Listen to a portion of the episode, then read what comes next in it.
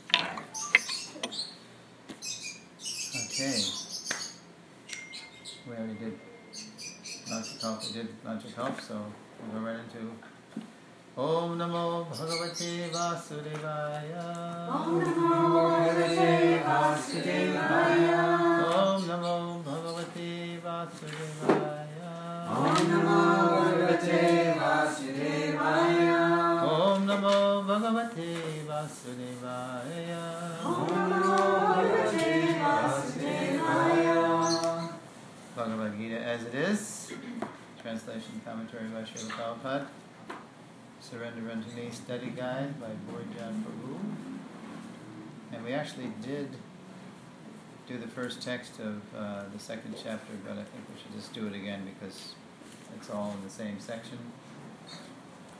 So we'll go around again. Let's see. It's only 10 verses, so why don't we chant the Sanskrit and English together first? Just so get your as it is out. And um, did we try doing it together? Did we? How did we do it? Did we syn- synchronize? We did together, but it was just translation, not the. Okay. Yeah, there's only 10 verses in this section, so let's. Because next, the homework is text 11 through 30, so that's double this. So let's do a nice short section together. Let's try doing it together. Um, ready? One, two, three. Sanjaya Uvacha Tam Tata Kripaya Vishtam Ashupurna Kulekshanam Vashidantam Idam Bhakyam Uvacha Madhusudana Sanjaya said, Seeing Arjuna full of compassion, his mind depressed, his eyes full of tears, Madhusudana Krishna spoke the following words.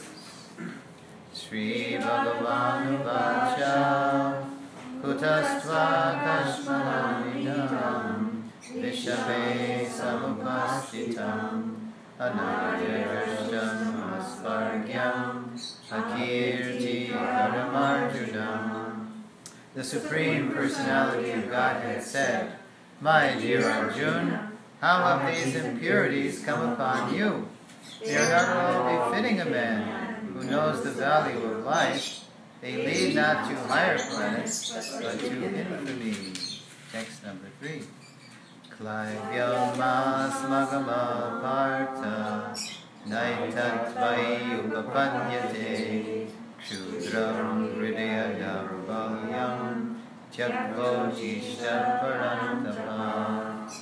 O son of do not yield to this degrading impotence. It does not become you. Give up such petty weakness of heart and arise, O chastiser of the enemy. 4.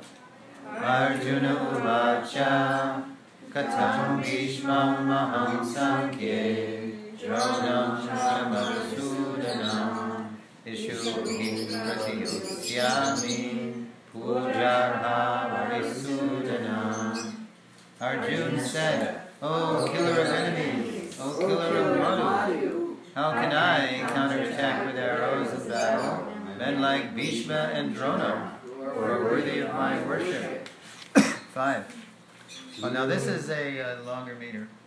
Um, let's see, it goes. Uh, yeah, for the next six, seven, I know. Let me just. Yeah, um, seven, eight. Yeah, we're going to do all, all the way through text. Six, seven, and eight. They're all. Da da da da da da da da da like that. Guru Nahatva Himahanubhavam Shreyo Bhoktum Vaikshamapi Haloke Advartakamam Suguru Nahaiva Bunji Abhogan Radhira Pratiktam It would be better to live in this world by begging than to live at the cost of the lives of great souls who are my teachers. Even though desiring worldly gain, they are superiors. If they are killed, everything we enjoy will be tainted with blood. Six. Nachaita vidma katarano gariyo yadva jayema yadivano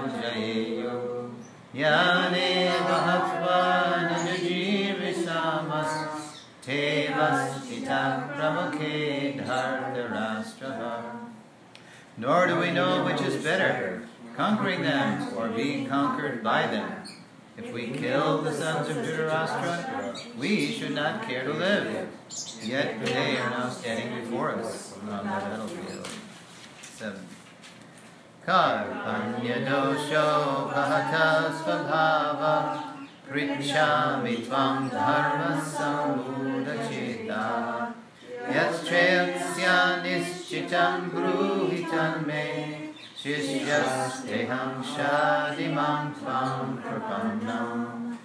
Now I am confused about my duty and have lost all composure because of miserly weakness. In this condition, I am asking you to tell me for certain what is best for me. Now I am your disciple and a soul surrendered unto you. Please instruct me. 8. Dahi prapashyami mama panudya yacchokamuchoshanam indriyanam avapya bhuma vasapadam ridham Rajyam Saranam Apichadipatyam. I can find no means to drive away this grief, which is drying up my senses. I will not be able to dispel it, even if I win a prosperous, unrivaled kingdom on earth with sovereignty like the demigods in heaven. Now we go back to the regular, it's called eight syllable half line. Sanjaya Vacha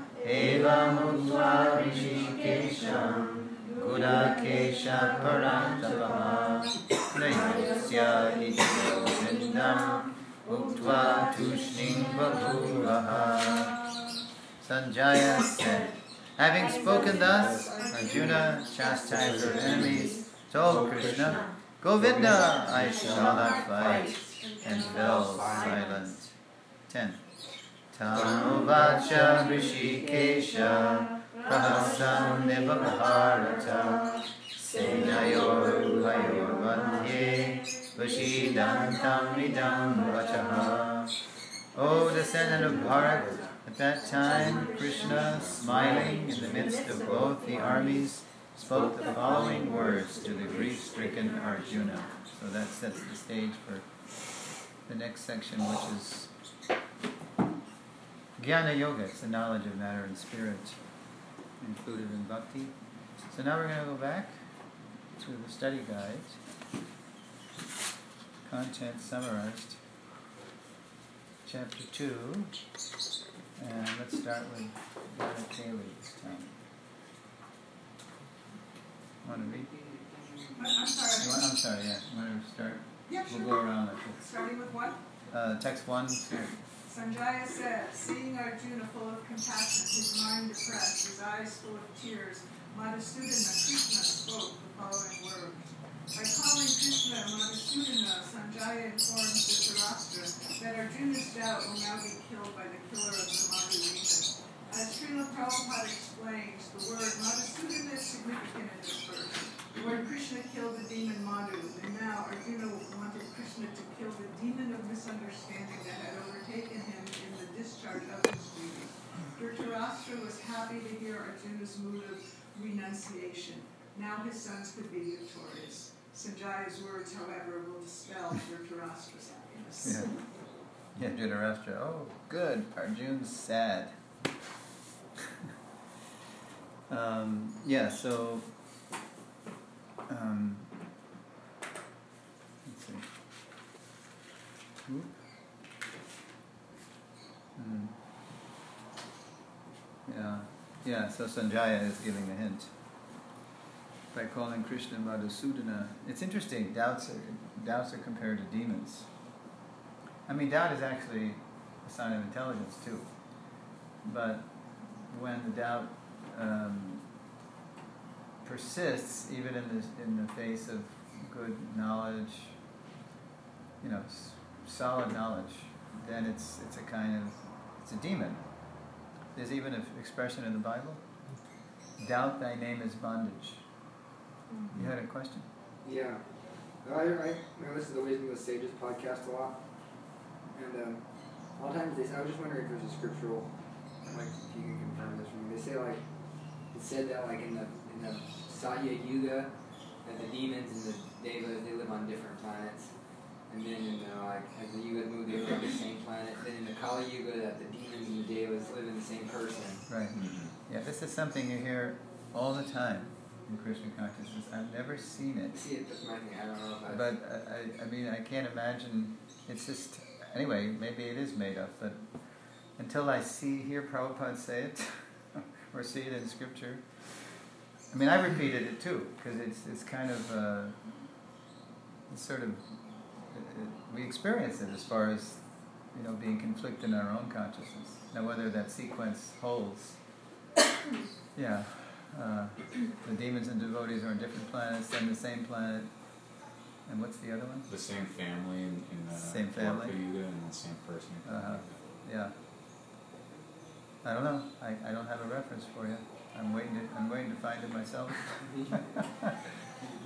Well, in some of the context with, in some of the context with like uh, the Milk Ocean and then for the Satya Yuga, then Treta Yuga is like uh, the Ramayan. So Ravan and Rama share the same planet. It's like one of the first times like divine and demonic things encounter each other. Like, You're, you're inferring that, though. You're not referring to a verse or a. I want to hear it from Prabhupada or I want to see it in the, in the texts. Until then, I'll take it with a grain of Himalayan salt. Or you could look at the amount of mental illness and schizophrenia as indicative of, um, you know, of No, that's what I mean. It, it tallies with our experience. As far as the last one, you know, the, they live, the demon and the devotee live in the same body. I just want to see the sequence in Shastra. Okay. You could ask Giriraj Maharaj.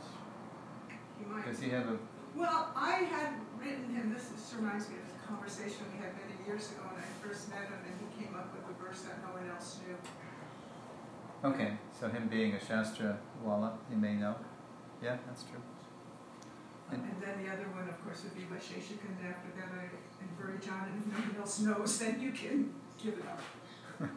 Well, I actually haven't searched the Vedabase for it, so maybe I'm sure I'll find it in the Vedabase, but usually you find it in Vyasa Puja offerings where the devotee's just repeating it. Oh, Prabhupada, you said books are the basis, and he Oh, never said all that stuff. Utility is the principle, preaching. Prabhupada heard it, and he said, hmm. He, he thought it was, it was good, but he didn't actually say it. He, Preaching is the essence. Prabhupada never said that. No, he never said. But certainly he said it so many times in other ways. But he never said those four things. Books are the basis, utility is the principle, purity is the force, preaching is the essence. That didn't come from Prabhupada. But we, we repeat it as though it did. And that's just, and it, that's a harmless one because Prabhupada heard it. Somebody's, I think somebody was presenting it to Prabhupada that it came from the Buddhist tradition. And Prabhupada was one of those, hmm, like, like he liked it. anyway, okay. So, uh, yeah, so this discourse is going back to Sanjaya. And uh, just like at the beginning of the first chapter, oh no, the first was Dhritarashtra. And, uh, yeah, anyway, Dhritarashtra's happiness is short lived because immediately Krishna is going to start driving away the doubts. Although we're going to see some pushback from Arjuna. Arjuna doesn't surrender until text 7. In text 6, he gives the final reason why he shouldn't fight. Um, but anyway, Krishna's there, so uh, there's no way Arjuna's going to remain depressed and incapable. okay, so text any more about that? Okay, the Supreme Personality of Godhead said, My dear Arjuna, how have these impurities come upon you? They are not at all befitting a man who knows the value of life. They lead not to higher planets but to infamy. Mm. Krishna tells Arjuna that his many good arguments are anarya jushtam, not befitting an Aryan. Arjuna's impurities will not lead him to Svargaloka, Asvargyam, and will only cause him infamy, akirtikaram. In other words, Arjuna will become infamous in the present and then at death will not be awarded residence in the higher planets. Therefore, Krishna does not approve of Arjuna's compassion. Shakespeare said, Cowards die many times before their death. What character said that? That famous line. Cowards die many times. I think it was Macbeth. I forget. Yeah. Um, so here we got this word Aryan, and we only know it in the West, connected with what? Yeah. Hitler, the Germans were the first Western scholars of the Vedas. they were good. Fra- what is um, 1870s? What's the guy's name? Famous German Sanskritist. Franz. You know, started with an F. Anyway, so uh, and yeah, that was right after Darwin too. So Darwin started it, you know, with this idea of we come from, we evolve. That there's a, a, an evolution, a material evolution, and there is a material evolution actually. When we come to, oh, bless you. Earlier in the third canto, did we read this already? How species evolve not evolved, but are manifest by the Prajapatis. I don't think, maybe we're, We did we talked about like how it was the, the water and like the fish and then the birds. and Yeah. like- yeah. Maybe, maybe we talked about it. I don't know if you Okay. read. We talked Yeah. about it sure. actually there's more about this in the Padma Purana, that's right. It's really spelled out in the Padma I don't Purana. remember any verses. Hmm? I remember it mentioned, I don't remember. Yeah, there's not, it's not, actually, it's, so Padma Purana, according to Srila Prabhupada, Darwin took his stuff from the Padma Purana. Sorry. What's going on? Oh, we gotta use the AC now? Okay. There we go. So, uh, Voyage of the Beagle, Origin of Species, 1859, Charles Darwin, and then, you know, what's his, I forget the German scholar's name, in the 1870s. He was uh, translating a lot of Vedic literature into German. And so Hitler really liked this, and so they combined the two. They combined Darwin's theory of evolution, of material evolution, with this idea of an Aryan race appearing in the Vedic literature. And he was saying the Aryan race was a certain kind of genotype, a certain kind of uh, material stock. So it was, you know, the Germans and the Scandinavians, the blonde hair, blue eyed. Yeah, some of it stems from the fact that uh, Hitler was a big fan of the work of Blavatsky, Helena Blavatsky, Oh, the Blavatsky, Russian yeah, occultist. Blavatsky, yeah. And so he would like sleep with her book on his uh, in his as his What was the name of her book? The Secret Doctrine. Uh-huh. It's a lot of plagiarized and a lot of doctored uh, information from apparently Tibetan Buddhist monks and other Uh-huh. New Agey ascended masters. So it's been delegitimized, and, Mm. but the racial Aryan myth sort of stems from that. Yes. And he even took the swastika. Yeah, and he inverted the swastika, which is I don't even know if he was inverting it, but he just as he inverted the philosophy from spirit to matter, and then he inverted the symbol. So these things are going on. So yeah, so we heard we it's in the Gita, Anarya. You're not you're not behaving like somebody who knows the progressive values of life. Um, what is the what does he say?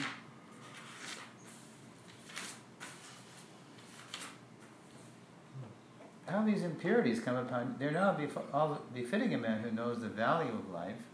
They lead not to higher planets, but to infamy. Why? Because even those those arguments, as good as they sounded, they were all based on the predicate on the idea that life comes from matter, that we are this body.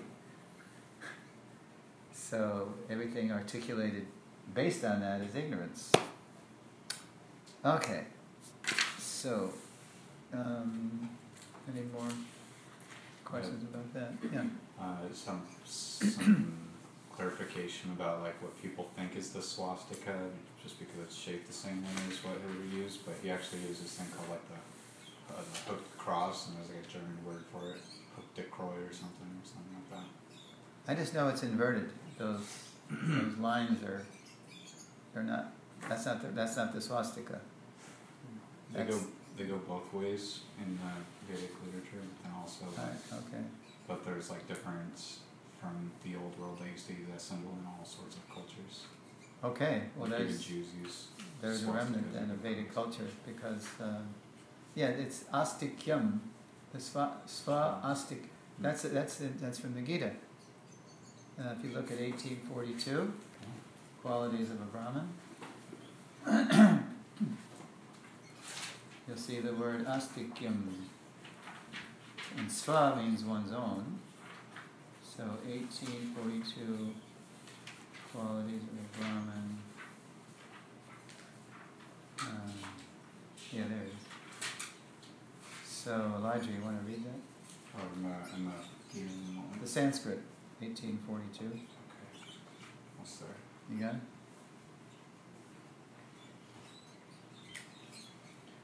Shamodamas, um, sorry. Sh- Shamodamas tapa shoksham, um, Shantir. shoka, shokam, Shantir. oh, um, Shantir arja, arjavam evacha, brahma karma svabhavajan. So astikyam, if you look in the word for word, religiousness.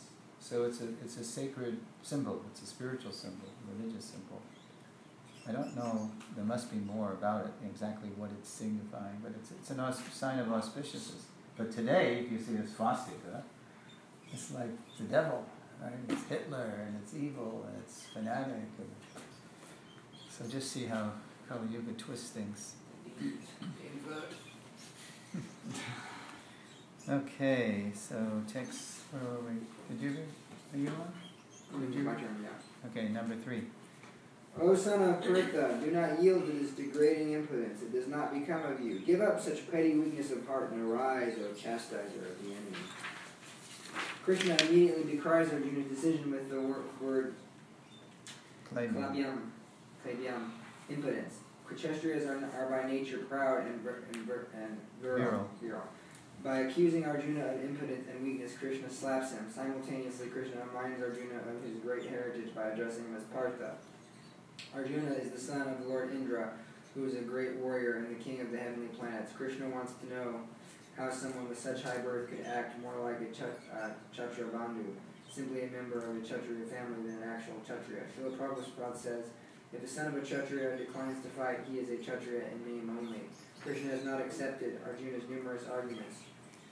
Shrudam, Shrudam means low class and petty. Krishna directs the in, uh, insult at Arjuna to challenge him and stir his Kshatriya blood. Arjuna responds in the next verse and tries to disprove Krishna's analysis. Yeah, so just like this morning we mentioned Kunti. So Arjuna is the son of Kunti and who? Indra. Yeah, so that's, I mean, Indra's, uh, you know, the king of heaven, high stock there. So uh, let's see, what is he saying? Um, yeah, yeah, you're better than this. Parantapa, yeah, come on, you're the chastiser of the enemy, and you you're behaving like a weakling here. Yeah, so he's trying to get his reach him that way by uh, calling out cowardice. So, but now you'll see uh, is still pushing back with his arguments. Do you have any question? Yeah. Arjuna makes arguments on like the bodily platform. Mm-hmm. But then it appears that Krishna kind of does the same thing. Oh, son of you know, die. Yeah, because that's where Arjuna is at. Yeah. So even on that level, he's trying to goad him. Come on, and he's you're going to hear it more in, in the next section. He does this again. Yeah, so uh, that's sort of the art of preaching. You go right where your audience is, Yeah, and you reach them there, and then you lead them to a higher platform. So yeah, good catching that. That's good. So now Arjuna's pushing back, and Anna's going to read Um, four. four. Arjuna said, O killer of enemies, O killer of Madhu, how can I counterattack with arrows in battle men like Bhishma and Drona who are worthy of my worship? Arjuna wants Krishna to know that his decision not to fight is due to strong-heartedness, not weak-heartedness. As Srila Prabhupada mentions, offering even a verbal argument to one's superior transgresses Vedic etiquette, what to speak of fighting and killing them. According to Srila Vishwanatha Chakravarti Thakur, by addressing Krishna as Madhusudana and Arisudana, Arjuna calls attention to the fact that Krishna is the killer of his enemies, not of his guru and grandfather. Arjuna would prefer to offer flowers at the feet of Drona and Bhishma, not arrows. But how would Arjuna maintain himself if he were to give up his duty as a warrior and not fight? So this is war of names, right? Krishna's calling Arjuna, come on, you're the son of, you're the, you're Parantapa. And Arjuna's saying, well, yeah, but you're Madhusudana, you're Arisudana, not Bhishma Sudana, not Drona Sudana. What's going on here? So uh, they're going back and forth. And this back and forth between friends is going to, is setting up uh, the, the next few verses because it's very interesting what the acharyas say uh, in a few verses about their in, their discourse.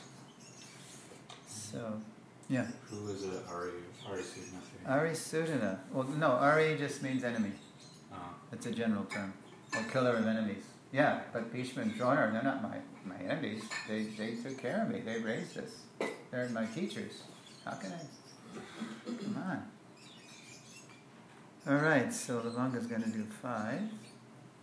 It would be it would be better to live in this world by begging than to live at the cost of lives of great souls who are my teachers. Even though desiring worldly gain, they are superiors. If they are killed, everything we enjoy will be tainted with blood. Again, Kshatriyas do not beg, they rule. Without a kingdom, Arjuna would have nothing to rule. Arjuna is well aware of this, that he prefers the, embarrass, the embarrassment of begging to, to the sinful reaction for killing his worshipful superiors. Although his present life would be difficult, his future life would not be stained with the sin of, of killing of killing his group. Arjuna strongly justified his position.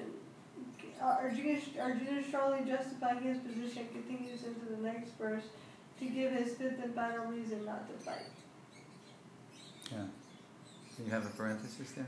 I referred to in the Yeah. comment to whether you know. Yeah, that's the that's his comments where he listed all the reasons. So again, what's rising to the surface is here here is Arjuna just being afraid of sinning. He doesn't want to do something sinful because he's still in the bodily concept. He's he can't get beyond killing his teacher and his grandfather, which sounds perfectly right, but he's uh, not seeing the big picture here. Okay, now here is the existential reason. Damned if I do, damned if I don't. And we're going to have Elijah. Nor do we know which is better, conquering them or being conquered by them. If we kill the sons of Dhritarashtra, we should not care to live. Yet they are now standing before us on the battlefield. Arjuna does not know what to do. If he does not fight, he will have to beg. If he fights and wins, he will kill almost all his friends and relatives. Fighting and losing will mean his death. Therefore, he is confused about his duty. Srila Prabhupada writes in his purport, however, that Arjuna has the qualities necessary to receive knowledge. His mind and senses are controlled, and he is detached, faithful, and tolerant. Perplexed yet eager for enlightenment, Arjuna recites the following verse. Hmm. Yeah, so he's pushing back. He's he gives the ultimate reason he doesn't know what to do at all. What to do at all. Have you ever been in a situation like that? Have we ever not been in a situation? That's the material world. As long as I think I'm the center, as long as I'm the star of my own nightmare, you know, damned if I do, damned if I don't. Torture chamber, yeah. Did that resonate when I said that this morning? Yeah, that's why I laughed so hard. I thought that was the cleverest thing. The body's like a torture chamber. Well, that's, that's born of 73 years of experience. now, when you're younger, it's like, huh? What are you talking about, man? Like, I once said this to a guy in Shadyside, Pennsylvania. It's this nice suburb of Pittsburgh, Nice. where the temple was, where the university was. And we were doing Harinam. And then there's a guy who wanted a dialogue with me, and I was, so I stepped out of the party for a minute. And I said, the body is just, it's just a, a reservoir of, of uh, miseries. That's, I started talking about the threefold miseries. And he looked at me and said, yeah, but the body's hell while it's well. In other words, hell meaning good. It's, you know. that was his comebacker. It's hell while it's well. It's damn good, you know. I thought, oh man, I can't reach this guy. You're not ready. so unless we see that, we can't hear because we're too, uh, yeah, determined to enjoy materially. Okay, so yeah, he's um, he's thoughtful, and he wants enlightenment. So now, and now, this shows that he's sincere too, because he's okay. I got all these reasons, but I'm not happy. I don't know what to do. Okay. That's me. Okay, here we go.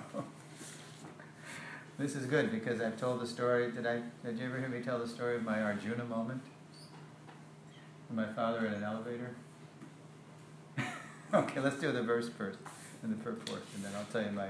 I had an Arjuna moment. I mean, we all have Arjuna moments, but this was like practically scripted by Father Time. Okay, so famous. This is the most famous verse in this section, easily. And we already recited it. Karpanya. Now I am confused about my duty and have lost all composure because of miserly weakness. In this condition, I am asking you to tell me for certain what is best for me. Now I am your disciple and a soul surrendered unto you. So he's, he's specifically trying to surrender to Krishna. Please instruct me. Bhurijana comments. And he's going to quote a lot of Prabhupada's purport here, which is good. Arjuna has based his reasons not to fight on compassion, logic, and Shastra. Sounds good, right? Yet the result of his reasoning has been confusion. Therefore, Arjuna, to remove his confusion, surrenders to his guru, Sri Krishna. Srila Prabhupada explains that, that on our own we will always become confused, despite our best endeavors to solve our problems. So, this is how the purport actually starts. By nature's own way, the complete system of material activities is a source of perplexity for everyone in every step. So, by nature's own way, it's designed like that. It's designed to confuse. In every step, there is perplexity. And therefore, it behooves one, it's in our interest, to approach a bona fide spiritual master who can give one proper guidance for executing the purpose of life. All Vedic literatures advise us to approach a bona fide spiritual master to get free from the perplexities of life, which happen without our desire. They are like a forest fire, very apt today California, especially. They are like a forest fire that somehow blazes without being set by anyone. Similarly, the world's situation is such that perplexities of life automatically appear without our wanting such confusion. No one wants fire, and yet it takes place, and we become perplexed. The Vedic wisdom therefore advises that in order to solve the perplexities of life and to understand the science of the solution, one must approach a spiritual master who is in the disciplic succession. A person with a bona fide spiritual master is supposed to know everything. Remember that. We're going to come back to it. One should not, therefore, remain in material perplexities, but should approach a spiritual master. This is the purport of this verse. Okay, so what does that mean? One uh, A person with a bona fide spiritual master is supposed to know everything. What is what is the nature of that everything? Does that mean we become God? It says everything. So knowing his position as a soul. Yeah, everything, uh, everything we need to know that we're supposed to know to go to get out of this perplexity and go back to Godhead. Even the guru, the guru should know everything. Doesn't mean he knows everything like Krishna, but he knows how to get himself and his students out of the mess. Okay, and Bhurijana continues. Because Arjuna surrenders to Krishna in text 7, we naturally expect Krishna to begin his instruction in text, instructions in text 8. But he doesn't. He has not yet accepted Arjuna as his student. When Arjuna says, I am perplexed, confused, and I want to surrender to you. Srila Baladev Vidyabhushan gives Krishna's reply as follows. So this is a great example of how Bhurijana Study not only shows us the connections between sections of the Gita, between chapters within the sections, between sections within the, each chapter. Also, he shows you what's going on from the previous acharyas, what's going on even sort of between the lines inside the verses. So listen, according to Baladev and Vishwanath, this is what's going on when Arjuna surrenders. Uh, okay, Srila Baladev Vidyabhushan gives Krishna's reply as follows. So you won't see this in the next verse. But you see, it's between these verses. Here's what's going on. I don't know if it's telepathy or if they actually talked, and then this is the Gita is just a summary of their. I don't know. It doesn't say. But uh, according to Baladev and Vishwanath, uh, Krishna's response to this uh, surrender and please instruct me. And then he says, uh, you know Shastra. This is Krishna to Arjuna. You know Shastra. Why don't you use your own logic and reasoning? That's Baladev. That's how Krishna, first of all, sort of tests uh, Arjuna. Srila Vishwanath Chakravarti Thakur says that Krishna replies, I'm your friend.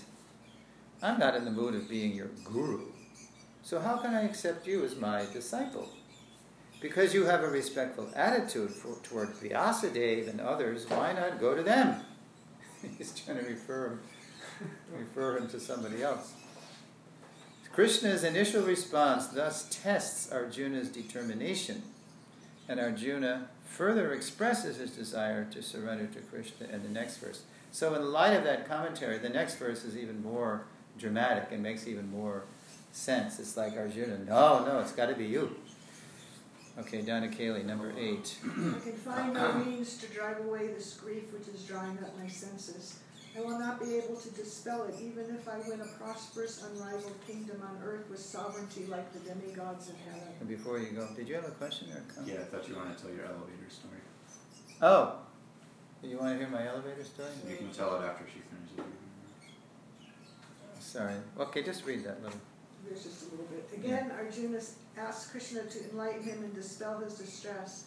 He knows that even a prosperous kingdom or heavenly pleasures will leave him unsatisfied. Yeah. That the truth? Yeah. Yeah. Okay, it was 1960. Hmm. Must have been 65 summer. Yeah, I had dropped out of college for the first time. I dropped out three times. Because I was looking for the truth and I wasn't finding it in UConn. so, uh, so, you know, my father had, you know, foot the bill, of course, so I could go to university. Uh, so, uh, anyway, I was in an elevator with him. By then, my parents had they had they had split the following summer before. I graduated high school and they got divorced. That was like my graduation present. I, I didn't care because I was going to college, but all my brothers and sisters, you know, they were left with a broken home. So anyway, um, so I was at his apartment. I was we were in the elevator going up to his apartment, and uh, yeah, to be, to be or not to be. and so, you know, he was really disappointed in me because I had dropped out. I, I, I hated it. I, it was just like, oh no, it's just like high school, same old stuff. So, uh, so I just, I was, you know, there I was. How old? I was 18 years old, and uh, so I looked at my father. I said, Dad. I mean, this is it. This is life. I'm 18 now. You know, I'm all grown up. this is life. And so he looked at me like I had I had had an epiphany, you know, some revelation. So he goes, "Yep," kind of like a, he gave me a Gary Cooper. You know, Gary Cooper was a very tight-lipped cowboy. Yep. um, so I looked at him and I said, "Well, what do I do?" It's like, "Please instruct me." It was like Arjuna. I was, I was just like. Unfortunately, my father was not in Parampara. so he looked at me like, What do you do? Well, you just find something to do with yourself for the next 70, 80 years to keep from going crazy. And that was the best he could do. And then I realized at that moment that's what he had done. Because he was a very thoughtful guy. But he just made it, I could see, he must have made a conscious decision. I mean, I, all this realization I didn't realize at the time, but looking back on it, he must have made a conscious decision once he had come of age that, because he wrote a lot of stuff, you know, he never published stuff, but his poetry and, and essays. And he must have made a conscious decision to pursue sense gratification. And once you make that decision, you're not going to let anything in higher that's going to interfere with that. disturb that that purpose. So. Uh, so, but but at least when he said that, because I was still searching, so I I, I remember thinking, boy, there's got to be more than that. to, just to find something to do, so I don't go crazy. That that was like a negative. You know, that wasn't like a real. In other words, he was he found something to stay intoxicated by, so to speak, so he wouldn't have to think about stuff. So that really, that kind of, uh, that was good because it made me ser- want to search even more. Yes. What did your dad do? Like, what was his profession? What was his profession? Yeah. At that time, let's see, most of his life he was the advertising and sales manager for Scholastic magazines, which you might have. My mom's a teacher, so she. Yeah, I mean, most when I say that, most people, oh yeah, I used to get junior scholastic, senior scholastic in school. Mm-hmm. Yeah. So he was okay, Yeah. yeah. And then later they be, they had Scholastic books, and they landed the Harry Potter contract. So they were like they became huge. So he was a commuter, New Haven Railroad every day, you know, that kind of thing. So he was he was smart, but uh, it doesn't matter what your IQ is or how you know together you think you are. If you, once you make that decision to just pursue sense gratification, you become a plaything of Maya. That's all. So all that you know that capacity he had was really spoiled. Wasn't any more religious as a kid at all? When we were when I was a teenager, he decided because we didn't have any, you know, spirituality in the home, but he announced to us one day. Um, we had because he had six kids. That was his license plate, Ken Hall six. Uh, uh, my poor sister Judy, you know, she had to put up with five brothers, right? So she took shelter of mom. so uh, um, he said, well, "We're going to we're going to start going to church." But it was probably just because that's another thing you add to your resume, right? To be seen as a respectable person in the community, you go to. And he became a Sunday school teacher, and I've told this in Bhagavatam class, how uh, he just did it as a kind of a thing to do, you know. And we all got baptized and confirmed in the Trinity Episcopal Church, and but it was there was no, it was just a it was just a show. Yeah, I mean, there's a lot more to it, but that's kind of off point here. But that was really indicative of the time too. Yeah. I mean, there wasn't many more transcendental opportunities to the Yes. generation of our parents. That's why in 1956 Ginsberg published Howl, which was the, Yeah. the manifesto of I the actually heard counterculture. him read that at the University of Miami Oh boy, when I was a teenager. that must have been powerful. It was. What do you call it? Howl, 1956. It's called Howell. I've seen the best minds of my generation. How does it go? Go, yeah, go mad. And the whole idea was that after World War II, America just focused on, on economic development and you know gaining the whole world, losing the soul. And so it made us, you know, the offspring of these parents, uh, hanker for something more than, than material materialism. Yeah, it was very indicative. And So- so, at least your family had a little bit of higher thinking as far as yeah, really a writer, lofty, poetic, spoke to you. There are worse situations. Yeah, that's true. I mean, I, I always thought I had a, that. Yeah, the more I, the more I uh, talk to devotees about their growing up, it's like, okay, I guess it wasn't so bad. All right, so I can find no, no means, yeah, okay. So number nine, Michelle. Um, Sanjaya said, having spoken thus, Arjuna, chastiser of enemies, told Krishna, Govinda, I shall not fight, and fell silent. That's the fruit of his big arguments. He just, okay, comment. Srila Baladev Vidyabhushan, who is that, by the way? He is an acharya in our line. He was a Shiksha disciple of Vishwanath, and he actually gave the Gaudiya Sampradaya its legitimacy, legitimacy when he was challenged by a group called the Ramanandis in Jaipur. And they said, You're Gaudiya Sampradaya, it's not bona fide. Where's your commentary in Vedanta Sutra? Any bona fide Sampradaya has a commentary in Vedanta Sutra. So Baladev appealed to his Guru Maharaj to um, to write one. No, wait a minute. No, they, they were yeah they were separated. It was shiksha.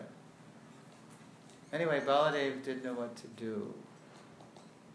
I think he, he he got some he was maybe a visitation from Vishwanath, but anyway it was he got some inspiration that he should go to Jaipur where these Ramanandis were based, and he should pray to Govindaji, the deity, for some intelligence to write a commentary of Vedanta Sutra. See, because the Gaudiyas accept the Bhagavatam as the natural commentary in the Vedanta Sutra, because it's, it's written by Vyas.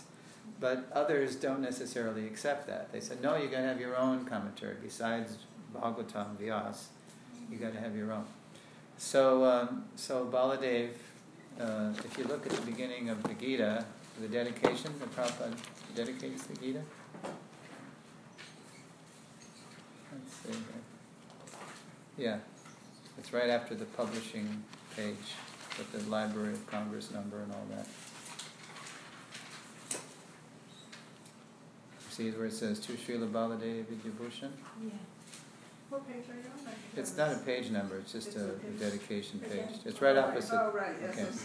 To Srila Baladev Vidyabhushan, who presented so nicely the Govinda Bhashya commentary on Vedanta philosophy.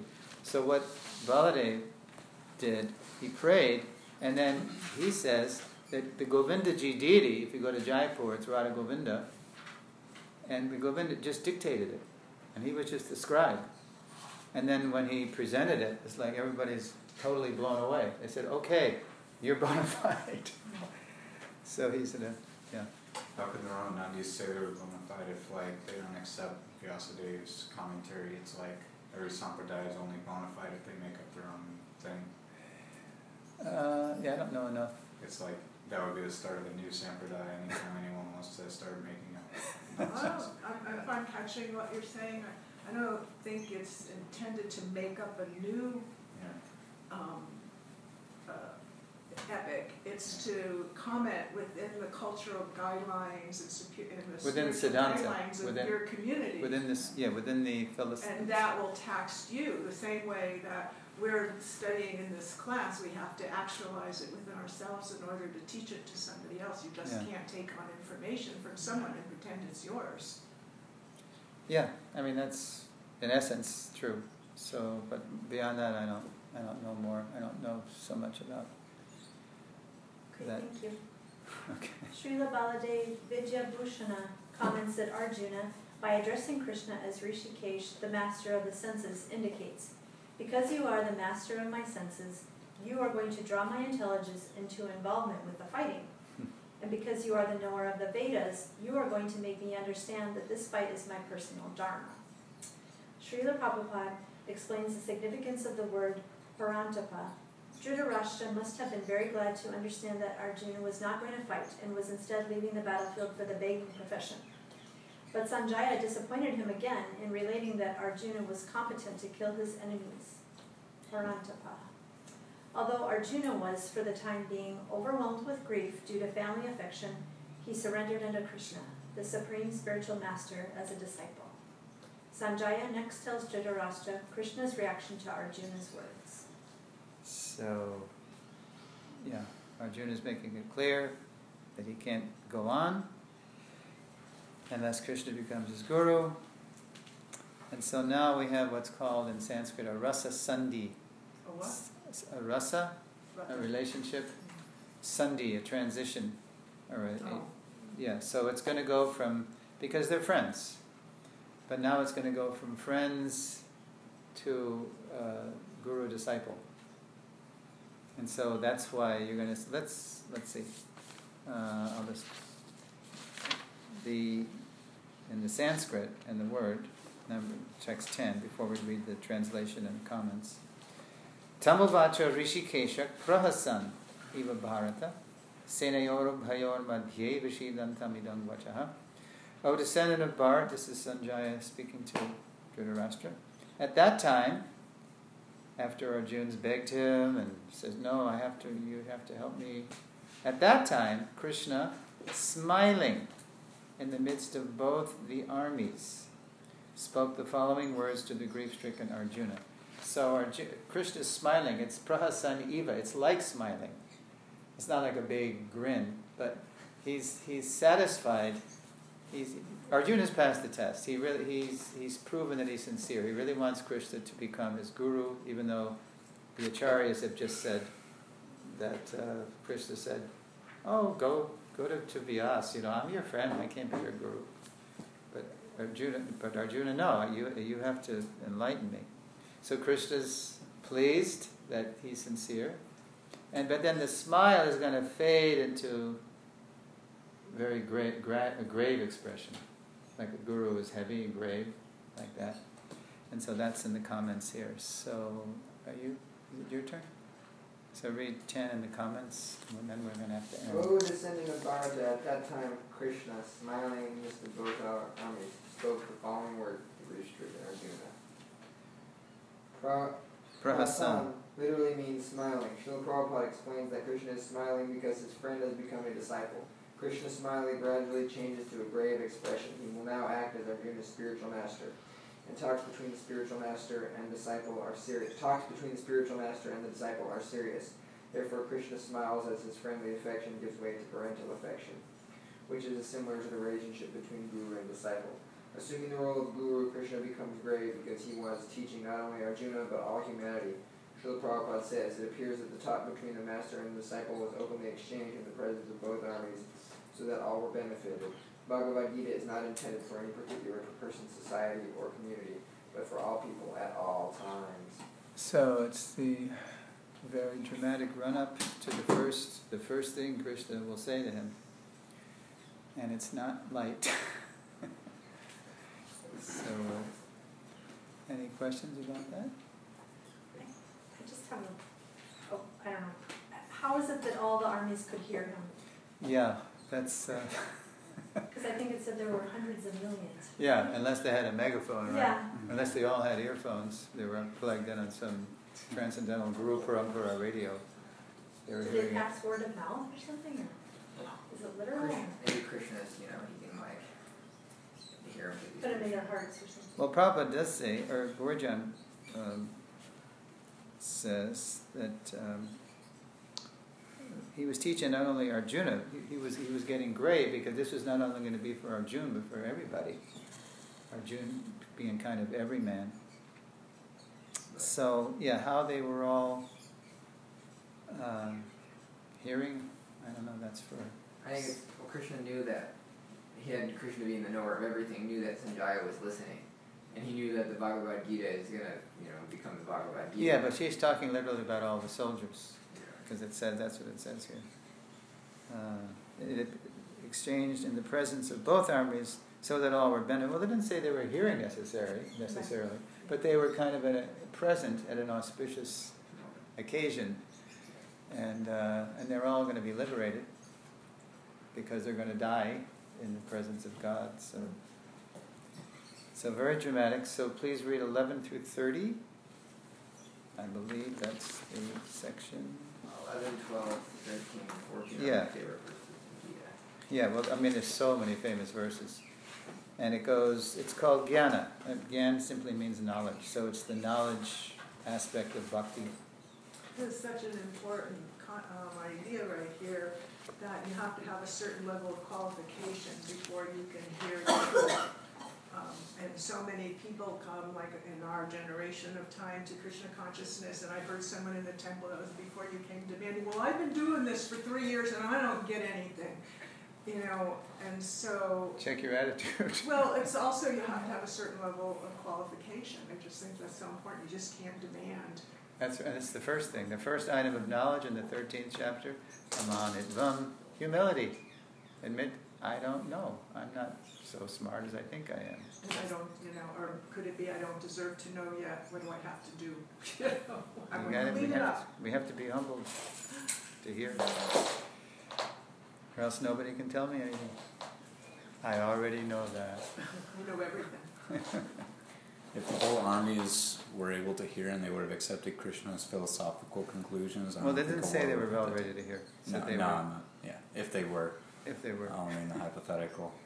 If everyone heard what Krishna was talking about, they'd be like, "Yeah, we don't want to kill Arjuna either," or, or uh, "Yeah, you've got a point. We're obviously on the wrong side because you've beat us down with philosophy rather than with fists." So I don't get it. Is Please instruct me. everyone everyone isn't as surrendered his soul as Arjuna on the battlefield. No, battlefield? yeah, they're they Krishna gave them so many chances. Yeah, they in a lot of the Mahabharata is like Krishna and well a little bit of him mediating, you know, he tried. peacekeeping. He tried. He tried a lot. Look, just give the Pandavas five villages. They got to rule something. They got to be in charge of something. And what did Duryodhana say? Not even enough uh, the hill of the pin. Yep. He wasn't. He wasn't gonna. Okay, that's it. There has to be war. That's the last level of persuasion. They even saw his universe before. Yeah. Yeah. They hmm. tr- then they try to arrest Krishna, If there are. and Krishna just got real big, Oh. and it's like. And even gave Dhritarashtra like eyesight to see it. He saw. it. Yeah, that's right. Yeah, and even then he was still so attached. Never saw yeah, because of the desire. Yeah, he was like, oh, well, maybe Krishna's God. I've heard this from other, but still, like, wow. So this Krishna won't interfere with our desires. So that's that's what's up to us. Hmm. Okay, thank you very much.